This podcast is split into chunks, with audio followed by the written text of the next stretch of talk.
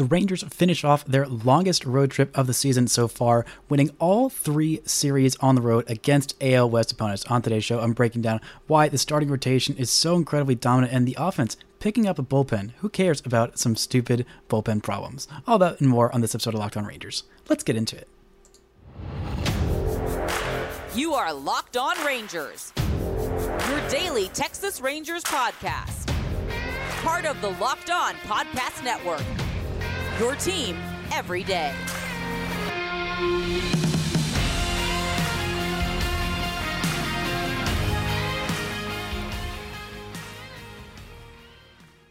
You are locked on to the Texas Rangers. I'm Brice Paterik, a criminally addicted Texas Rangers fan since 2010, the founder and host for all five seasons of this Locked On Rangers podcast. Thank you all so much for making Locked On Rangers your first listen every single day. If you're not already, you can follow me on Twitter at Brice Paterik. You can follow the show at Locked On Rangers. Subscribe on YouTube, where the best way you can help grow the show is to comment nearly any single thing below. Today is Monday, May 15th, and your Rangers are 25 and 15, 40 games into the season. They are four games atop the AL West all alone above those Houston Astros. This was a massive road trip for the Rangers, who faced off against three different AL West opponents of three different varying qualities and won all but one game in every single series. They could have finished it off on a four game sweep, or as the Cespedes family barbecue boys of their podcast call it, a mop. I, I kind of like that term because it needs to, it's a little bit more than a sweep. But the Rangers could not complete that because of a bullpen disaster on Friday night. But in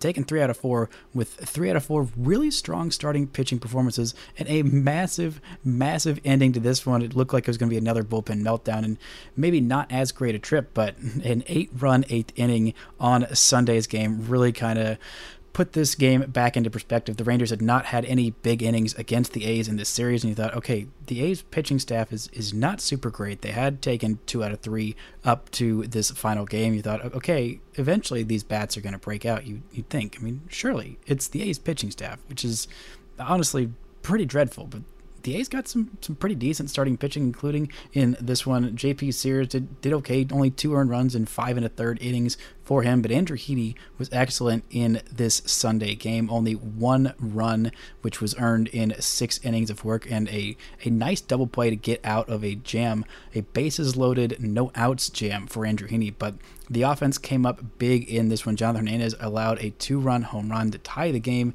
in the bottom of the seventh inning.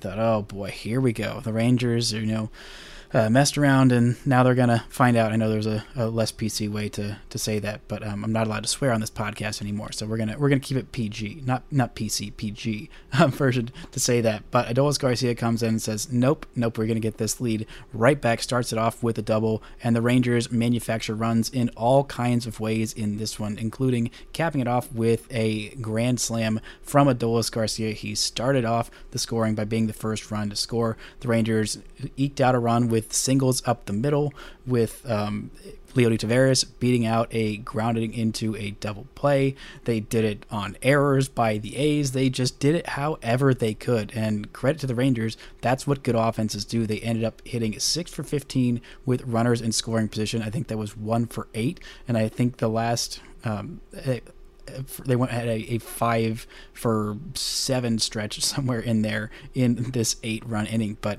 this is what this Rangers offense does. It's not always a whole bunch of home runs. It's usually timely home runs with a lot of guys on base. Robbie Grossman had his fifth home run in this one, hitting in the two hole, which as much as I love Robbie Grossman, and he had a really great game in this one, three hits for him, including the home run and the double, and a single as well. Three RBIs and two runs scored it's about time for Corey Seager to come back. He hit 250 in his time with the Rough Riders this weekend. Three games for him. Did not play on Sunday. That game was canceled due to rain. Bruce Bochy said that he could be back Corey Seager, that is, could be back on Monday. We'll probably see him at some point in this series against the Braves. We also might see somebody else who was not in Frisco this year, but Cody Bradford. We'll talk about that when we break down the rotation in the second segment of this show. But this offense, again, coming through clutch, doing just enough to get what they needed including adding some insurance runs late in some of these games. The Rangers scored three in the first few innings, uh, the first four innings on Saturday. Jon Gray was absolutely cruising, a dominant start for him, eight shutout innings for him there.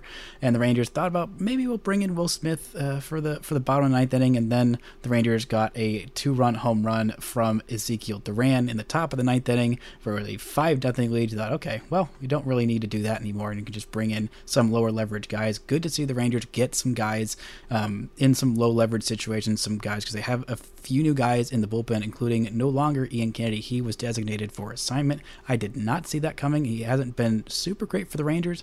The expected numbers say that his his numbers shouldn't be that bad, but he doesn't have elite stuff, so I don't hate it. He might end up getting claimed by some other team and ending up at their bullpen, but not a huge, huge loss for the Rangers. It does clear up a 40 man spot, which I think might end up going to Cody Bradford at some point in this series against uh, against Atlanta. We'll see. We have not heard any official word yet, and of course, it'll probably official word will probably drop sometime like Monday morning, right after I've I've dropped this podcast. So um, just prepare for it at some point in this Atlanta series because that's what I'm thinking. Um, but anyway, this offense coming up with timely hitting in these games, you know, not a lot of them were were kind of close. The Rangers won four to nothing in the series opener. They won 11, by eight runs, and they won by five runs. So they were kind of close, not quite close enough. And the bullpen implosion on Friday just getting some kind of closer games. Not every single game needs to be a win by 10 runs. We also got to see that Grand Slam was the 10th home run of the season for Corey Seager. Also got to see some extended hitting streaks for Jonah Heim, who is on a career high hitting streak, and Nathaniel Lowe, who extended his hitting streak in his final at bat of the game. Good to see him heating up just a little bit. His OPS is, uh, I believe, at 791. It's getting closer and closer to that 800 mark. I think maybe maybe June is where we start to see Nathaniel Lowe have one of those explosive months. I'm not saying he's necessarily going to have another month like he did in you know August of last year where he had 1100 OPS for an entire month. But I think we're going to start to see a little bit more power out of Nathaniel. We got to see home run from him on this road trip. We got to see some timely hitting and some more consistent offense from Marcus Semien. But the depth of this lineup continues to impress. An 0 for 5 day for Josh Jung In this one, he's been on a little bit of a downturn since his incredibly hot first month of the season and those first two home runs to begin this month.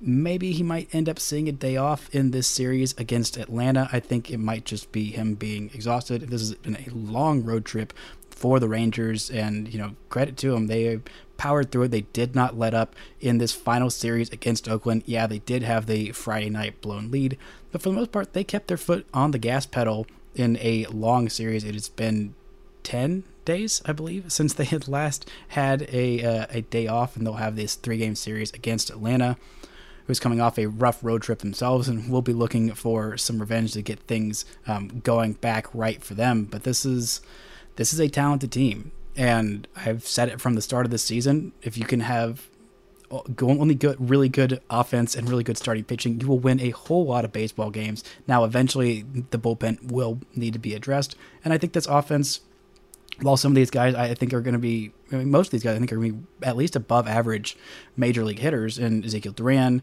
guys like Jonah Heim and Josh Jung, and even Leo Taveras, I think all those guys can be at least average, if not better. They've been significantly better to start the season, and while there is a downturn coming for some of them, it's not going to come from all of them at the same time. So the depth of this lineup, then adding guys like Corey Seager back, and maybe getting Mitch Garver back. I believe the 23rd is when he is going to start his rehab assignment. And uh, we also had a Josh Smith injury. I don't think it's going to be too long for him, but we did find out that Travis Jankowski is going to be on the IL for more than the minimum amount of time. That is going to be a little bit of a bummer for the Rangers. But again, they've got some depth here hopefully we'll see fewer Brad Miller pinch hit at bats. Um, I don't know if Sam Huff is going to stay up when um, when Corey Seager comes back off the IL at some point. I think he might be one of the cursory move. We also might see a Brad Miller move. But still, the depth of this lineup and the depth of this starting pitching through this entire road trip was just really on a freaking tear. We're going to get into that and why it is so incredibly impressive what they have done. But first, this episode is brought to you by eBay Motors. For a championship team, it is all about making sure every player is a perfect fit. It's the same when it comes to your vehicle. Every part needs to fit just right. So, the next time you need parts and accessories, head to eBay Motors. With eBay Guaranteed Fit, you can be sure every part fits your needs the first time around. Just add your ride to the My Garage, look for the green check to know the part will fit, or your money, money back. Because just like in sports, confident is the name of the game. When you shop with eBay Motors, and with over 122 million parts to choose from, you'll be back in the game in no time. And after all, it's easy to bring home a, a the right parts um, and bring home a win when the right parts are guaranteed. Get the right parts, the right fit, and the right prices at ebaymotors.com. Let's ride. eBay Guaranteed Fit only available to U.S. customers. Eligible items only. Exclusions apply. Now, thank y'all so much to the Everydayers for making Locked On Rangers your first listen every day on tomorrow's show. We'll be talking hopefully about maybe a, a Cody Bradford start, maybe a win to to start off that series against the Braves. The Rangers take on the Braves at 7:05 tonight. TBD versus Charlie Morton. We'll see if it's Dane Dunning. We'll see if it's uh, Cody Bradford, or we'll see who else it might be in that spot. You can catch every game uh, with the hometown broadcast on SiriusXM. Just download the SXM app and search Rangers. Now, the Rangers have had a sterling starting rotation this entire season heading into Monday's game.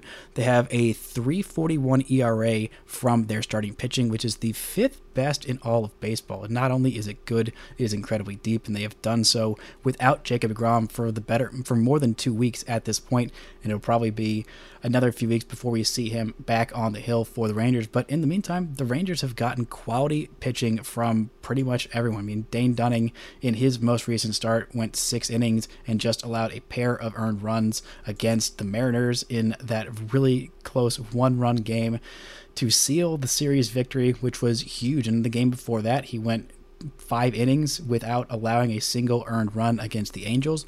Big outing for him there as well. And it's good to see him getting some run as a starting pitcher. He started the season as the long reliever and did a really good job in that role coming in in random outings and you know, doing a really good job in mop up duty. The last couple of starts, he's only thrown 71 pitches against Seattle and 72 against LA or Anaheim, whatever city you actually want to refer to them as. And I don't think he's done anything to lose his job in the starting rotation. I mean, Cody Brad, it's if Cody Bradford is going to take Dane Dunning's spot, or maybe he's just going to come in for a start and kind of push everybody back, give everyone an extra day of rest, that might be the case. But I don't think that Dane Dunning has done anything to necessarily lose his spot in the starting rotation. It's really all about Cody Bradford. If you don't know who Cody Bradford is, he is the Rangers' sixth round pick from the 2019 draft, a kid drafted out of Baylor who is from Aledo, Texas, Aledo High School graduate, and he has been on another level this year with AAA Round Rock. He was the PCL Pitcher of the Month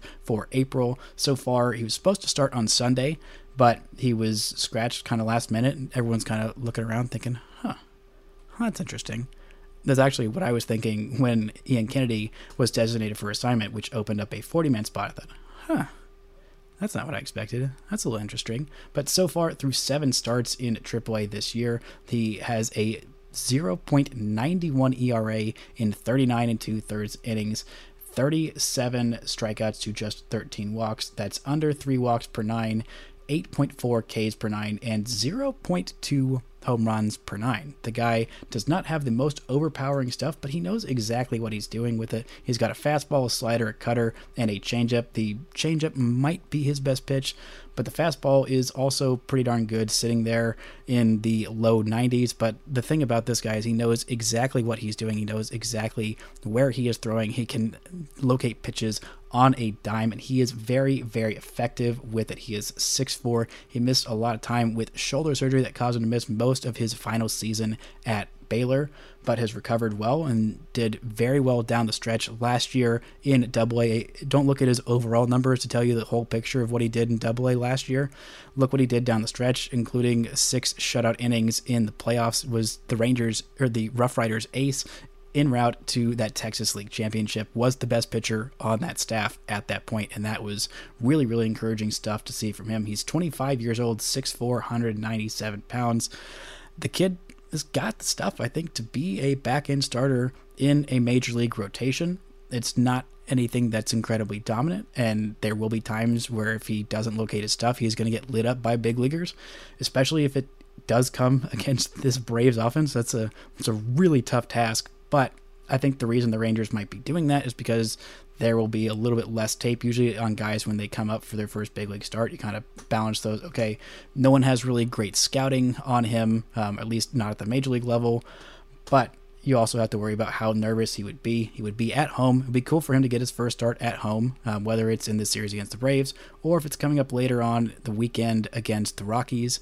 The Aledo kid getting his first start would be a very, very fun thing for the Rangers. But the Rangers, the rest of the Rangers rotation has been really freaking good. The Rangers had a no hitter going through seven innings for Jon Gray, finished that outing up with eight innings, three hits, two walks, and five strikeouts of shutout ball. And that is coming off back to back great starts for Jon Gray, who in the month of May has been fantastic. He's got a 221 ERA in three starts, 20 and a third innings, 15 strikeouts, and just three walks for him. He has been on a tear as of late. I mean, we already know Nathan Eovaldi did an entire Friday show talking about how dominant Nathan Eovaldi has been 28 and two thirds scoreless innings streak for Nathan Eovaldi. And the Rangers got a really good line for uh, their number five starter, Andrew Heaney. Six innings of one run ball with nine strikeouts, including a double play to get out of a bases loaded, no outs jam. He fielded the ball with his bare hand, went to the catcher, and Jonah Heim was able to retire. I believe it was Esteury Ruiz who was the one who grounded into that double play. And Ruiz also had a couple of kind of bad errors in that one. The A's had four errors to the Rangers, zero in that Sunday win. And that's another thing the Rangers are not doing. They are not beating themselves with bad defensive plays. They are kind of beating themselves in one in close games with bad bullpenning, and we'll talk about that later on. But the starting pitching has been so incredibly good and consistent in this 10 game uh, road trip. They had a, the starters had a 257 ERA. That is with no Jacob DeGrom. I know I keep saying that, but look at it. It's important it's very, very important. They don't have, you know, those amazing Sterling Jacob DeGrom starts pulling those stats down and kind of, you know, throwing off the grading curve. It's every single one of these starters has been very, very consistent. Even Martin Perez, who's had a couple of rough outings back to back, and you know, we've seen what Martin Perez can be when he gets on a hot streak. He was basically on a hot streak almost all of last season. I think his numbers will normalize a little bit more. I think it'll his ERA will come down below the I believe uh, it's over four at this point. Yeah, four point two five through eight starts for Martin Perez. I think that'll get better, but the Rangers rotation is deep. It is loaded, and even if Cody Bradford comes in and starts, and if he leapfrogs Dane Dunning and and Cole Ragans as the Rangers' number six starter. That would be really impressive because Dane, we've seen what Dane Dunning can do. We've seen what Cole Ragans can do instance. I, I, think that I trust Cody Bradford in a starting role a little bit more than I do Cole Ragans at this point. That's not really through any fault of Ragans. It's just that Bradford has been really freaking good in AAA, and he's been a guy who I've liked for a while. It's nice to see him, you know, staying healthy. That shoulder injuries are always scary, especially when you have them in college. You think, okay, that's why the guy who was a Big 12 pitcher of the year went in the sixth round. It's because of that shoulder injury. You thought, okay, well, we'll we'll see how that goes. I believe it was thoracic outlet surgery um, that he had in his junior year that caused him to miss that full season, and I think most of of the next year. Actually, it was 2020, so he was going to miss it anyway because there was no minor league ball in 2020. But Bradford has been very consistent. He is a grown man pitcher, knows what he's doing, has a plan, executes it. Not the most incredible stuff, but I am still excited to see him get his shot. I'm excited for any of these kids to get their major league debut. I'm pretty sure it's going to happen at this point. I know we only have rumblings, but I am feeling very confident in that and the Rangers starting pitching in general. What I'm not feeling super confident in is this bullpen. They blew another game on Friday. We're going to get into all of that in this final segment. But first, let's word from our sponsors.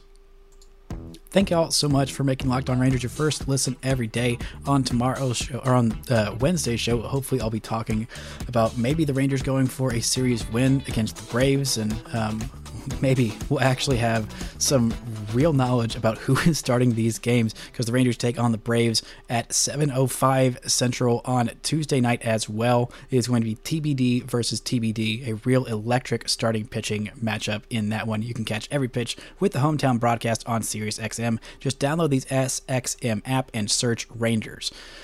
Now, the Rangers bullpen has definitely had some issues as of late. That Friday night game was just incredibly frustrating. The Rangers kept getting one run and one run and one run, and it wasn't it wasn't all terrible performances by the Rangers bullpen. I mean, Josh Sborz came in and worked a scoreless inning. I'm liking him in some of these more high leverage situations, and I think the Rangers should start trusting him just a little bit more. He's got a 263 ERA on the season. We know the strikeout stuff is there. We know the velocity and the spin rate on the fastball is there, and same as the breaking stuff. But overall on the season, 13 and two thirds innings pitched for him, 17 strikeouts to five walks. Um, opposing, opposing battings or hitters just hitters are hitting just 200 against him, and I know that we haven't seen him in a whole lot of high leverage situations with Rangers offered uh, uh, options getting a lot more desperate and more desperate. I mean, the Rangers believe in him. He has some potential for this high leverage situation pitching. He did it in college, and he was a high pick draft pick by the Dodgers, and so obviously the Dodgers saw something in there. They didn't want to spend the time to figure out if he was really a major league high leverage reliever or not. But the Rangers have. They've kept giving him chances after chances after chances. And so I think that maybe he's going to start getting even more chances, especially after that two run shot given up by Jonathan Hernandez. I mean, the Rangers had two of their most trustworthy relievers below outings in this series against the A's. On Friday night, it was Brock Burke who came in and just looked not good in that one. He gave up the three run shot, the walk off shot to Brent Rooker, which, I mean, giving up a walk off home run in extra innings against the A's, who are one of the worst teams in baseball is it's a bad feeling no matter what. But if it's going to happen against somebody like it might as well be Brent Rooker, who is legitimately a very very good hitter. He has been a good hitter for a long long time and he has been one of the best hitters in all of baseball. If you're going to give up a three run shot, walk off shot to somebody on the A's, it might as well be Brent Rooker. But still, not an outing where you feel good about Brock Burke. Hernandez also was charged with a blown save, giving up a couple of walks in his one inning of work and also a hit and not striking out anybody. Ragans also gave up a run in his inning of work. Just not great stuff from the Rangers bullpen there. They were able to get um, one game where the bullpen came in, didn't have to do actually a couple games. The bullpen came in and didn't have to do anything in any high leverage situation. They had Will Smith come in and get the save to close out Nathan Eovaldi's near complete game shutout. And then they got an inning of scoreless work on Friday's 5 0 win from John King, who was the corresponding move, who was on the 40 man roster when they designated Ian Kennedy for assignment.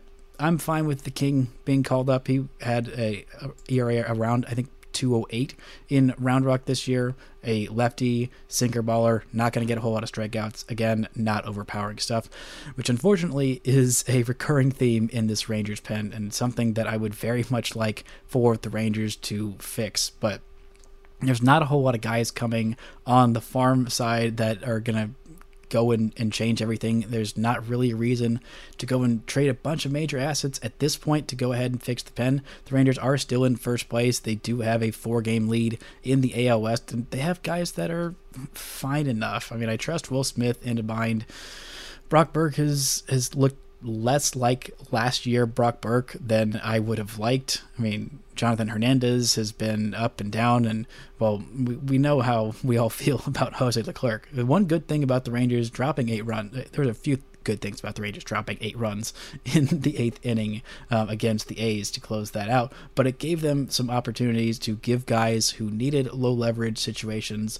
Um, some work. Yerry Rodriguez was able to come in and throw a perfect inning, and Jose Leclerc did give up the bloopiest of bloopy singles, but struck out the side around that, or if, if you believe that's actually striking out the side. I'm I'm still torn on how I feel about that. But he looked really good in that one inning of work and just getting Leclerc in there, getting him some low leverage outings, especially against a team like the A's with an eight run lead in the ninth. You think, okay, just go out there. Surely you're not going to give up nine runs and the lead. And if you're not going to get to that point, um, the Raiders would not let him get to that point. But just go out there, get some confidence back, throw some strikes, get some strikeouts, didn't walk anybody, was able to get some more first pitch strikes than he had been getting as of late, and get his confidence back. I know it's frustrating watching Leclerc. I know that the walks are an issue. They're they're gonna be an issue for Leclerc. They just are. Um, but right now, in terms of your options of if healthy and right and looking like the better version of himself, Leclerc is one of your better options. Um, when all those things are, when all of those you know causalities are um, are checked. I mean, he's got the experience and the stuff, and you've got to get him right because you cannot afford to just go ahead and cut bait with him because relievers are expensive, and there are going to be a lot of teams that are looking for relievers at the deadline. The Rangers have a lot of prospect capital, and I always hate it. Always feels really bad trading for relievers at the deadline, even if your team is contending and you know you need it. But that's that's where a lot of these trades that end up looking really lopsided. Even the smart teams end up losing. Like you know, uh, Yordan Alvarez. I don't know if you know this. He used to be in the Dodgers system, and they traded him to the Astros for a rental reliever. And that guy Oneil Cruz, who's the six-five behemoth shortstop with some of the most insane raw power and raw tools of anywhere on on the Pirates, the Dodgers had him in their system too, and they traded him for reliever. And, and it goes on and on and on. Other trades like that. It's like okay, you got like a year of a reliever or two years of reliever and he ended up sucking the second year. And like it th- those trades just always kind of hurt but sometimes they're just what you get are going to have to go ahead and do to win at the big league level. And the rangers are going to have to pull at least one trade for reliever i think at, at, at the deadline maybe two. And the rangers have the prospect capital to do that. I think they can stay away from including any of their you know top three-ish guys around that time. Maybe jack leiter will be absolutely dominating, and maybe they'll think about pulling him up in the pen because um, he's got some elite stuff that could play up pretty pretty well in the pen. Owen White, depending on how his season goes, how healthy he is, maybe he, putting him in the pen, he's got you know the nasty mentality of a guy who could be an elite back end guy. But I think both those guys are most definitely better served keeping them on that starters track um, and letting them go out and get you some value there because eventually you're going to have to develop your own homegrown starting pitching, and the Rangers have not done that for a long time. But bullpens are finicky. I really I think that a lot of these guys in the Rangers pen have the ability to be decent relievers and decent ones in high end situations. I'm not so sure about Yerry Rodriguez. We'll see. I mean, he hasn't pitched in the big leagues that much. The sinker is really, really nasty, and I think could play well in some higher leverage situations. It's just about trusting his consistency. He is 25 years old. This, I believe, is his last option year. So the Rangers really need to find out if he is someone who they can trust, at least in a big league pen in lower leverage situations or kind of on the losing side to get you an inning or maybe two innings. You really need to figure out how real Brock Burke is. You really need to figure out how much Jonathan Hernandez can be trusted in high leverage situations. I still think that I, I'm going to trust him, even with this latest outing and a, a couple of bad outings this year. I'm still trusting it, and you really just need to get Jose Leclerc right. But if these are your biggest problems, then that kind of shows where this Rangers team is. The starting rotation is incredibly good. The Rangers offense is incredibly good. And in the regular season, battering your way to a bunch of big leads with strong starting pitching and getting a bunch of runs early or getting a bunch of runs in clusters, which is what this Rangers team has really loved to do, whether that's, you know, late in games or early in games and not having to pitch or play in many of these high leverage close games late.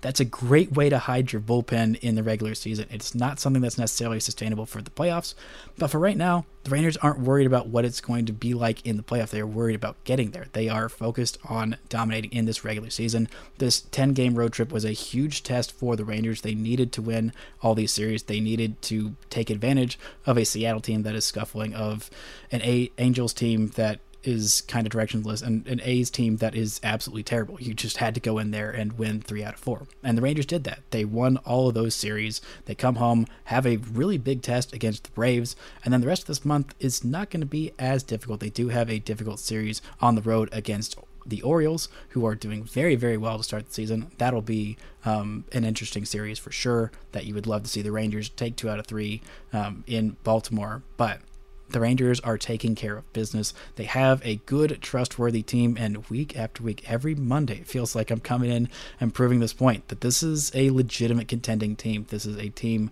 with that is, you know, is worth buying into. This is a team that is good, and every week I'm going to say it again and again and again, and more and more and more of you are going to start to trust me that this is a good freaking baseball team. I know you've been hurt before, but this is a team that is worth putting your hope in because it is really fun, it is really freaking good, and it is about time to hop back on that Texas Rangers bandwagon. That's going to do it for today's show. Thank y'all so much again for making Locked On Rangers your first listen every single day. And until next time, don't forget to enjoy first place Texas Rangers baseball.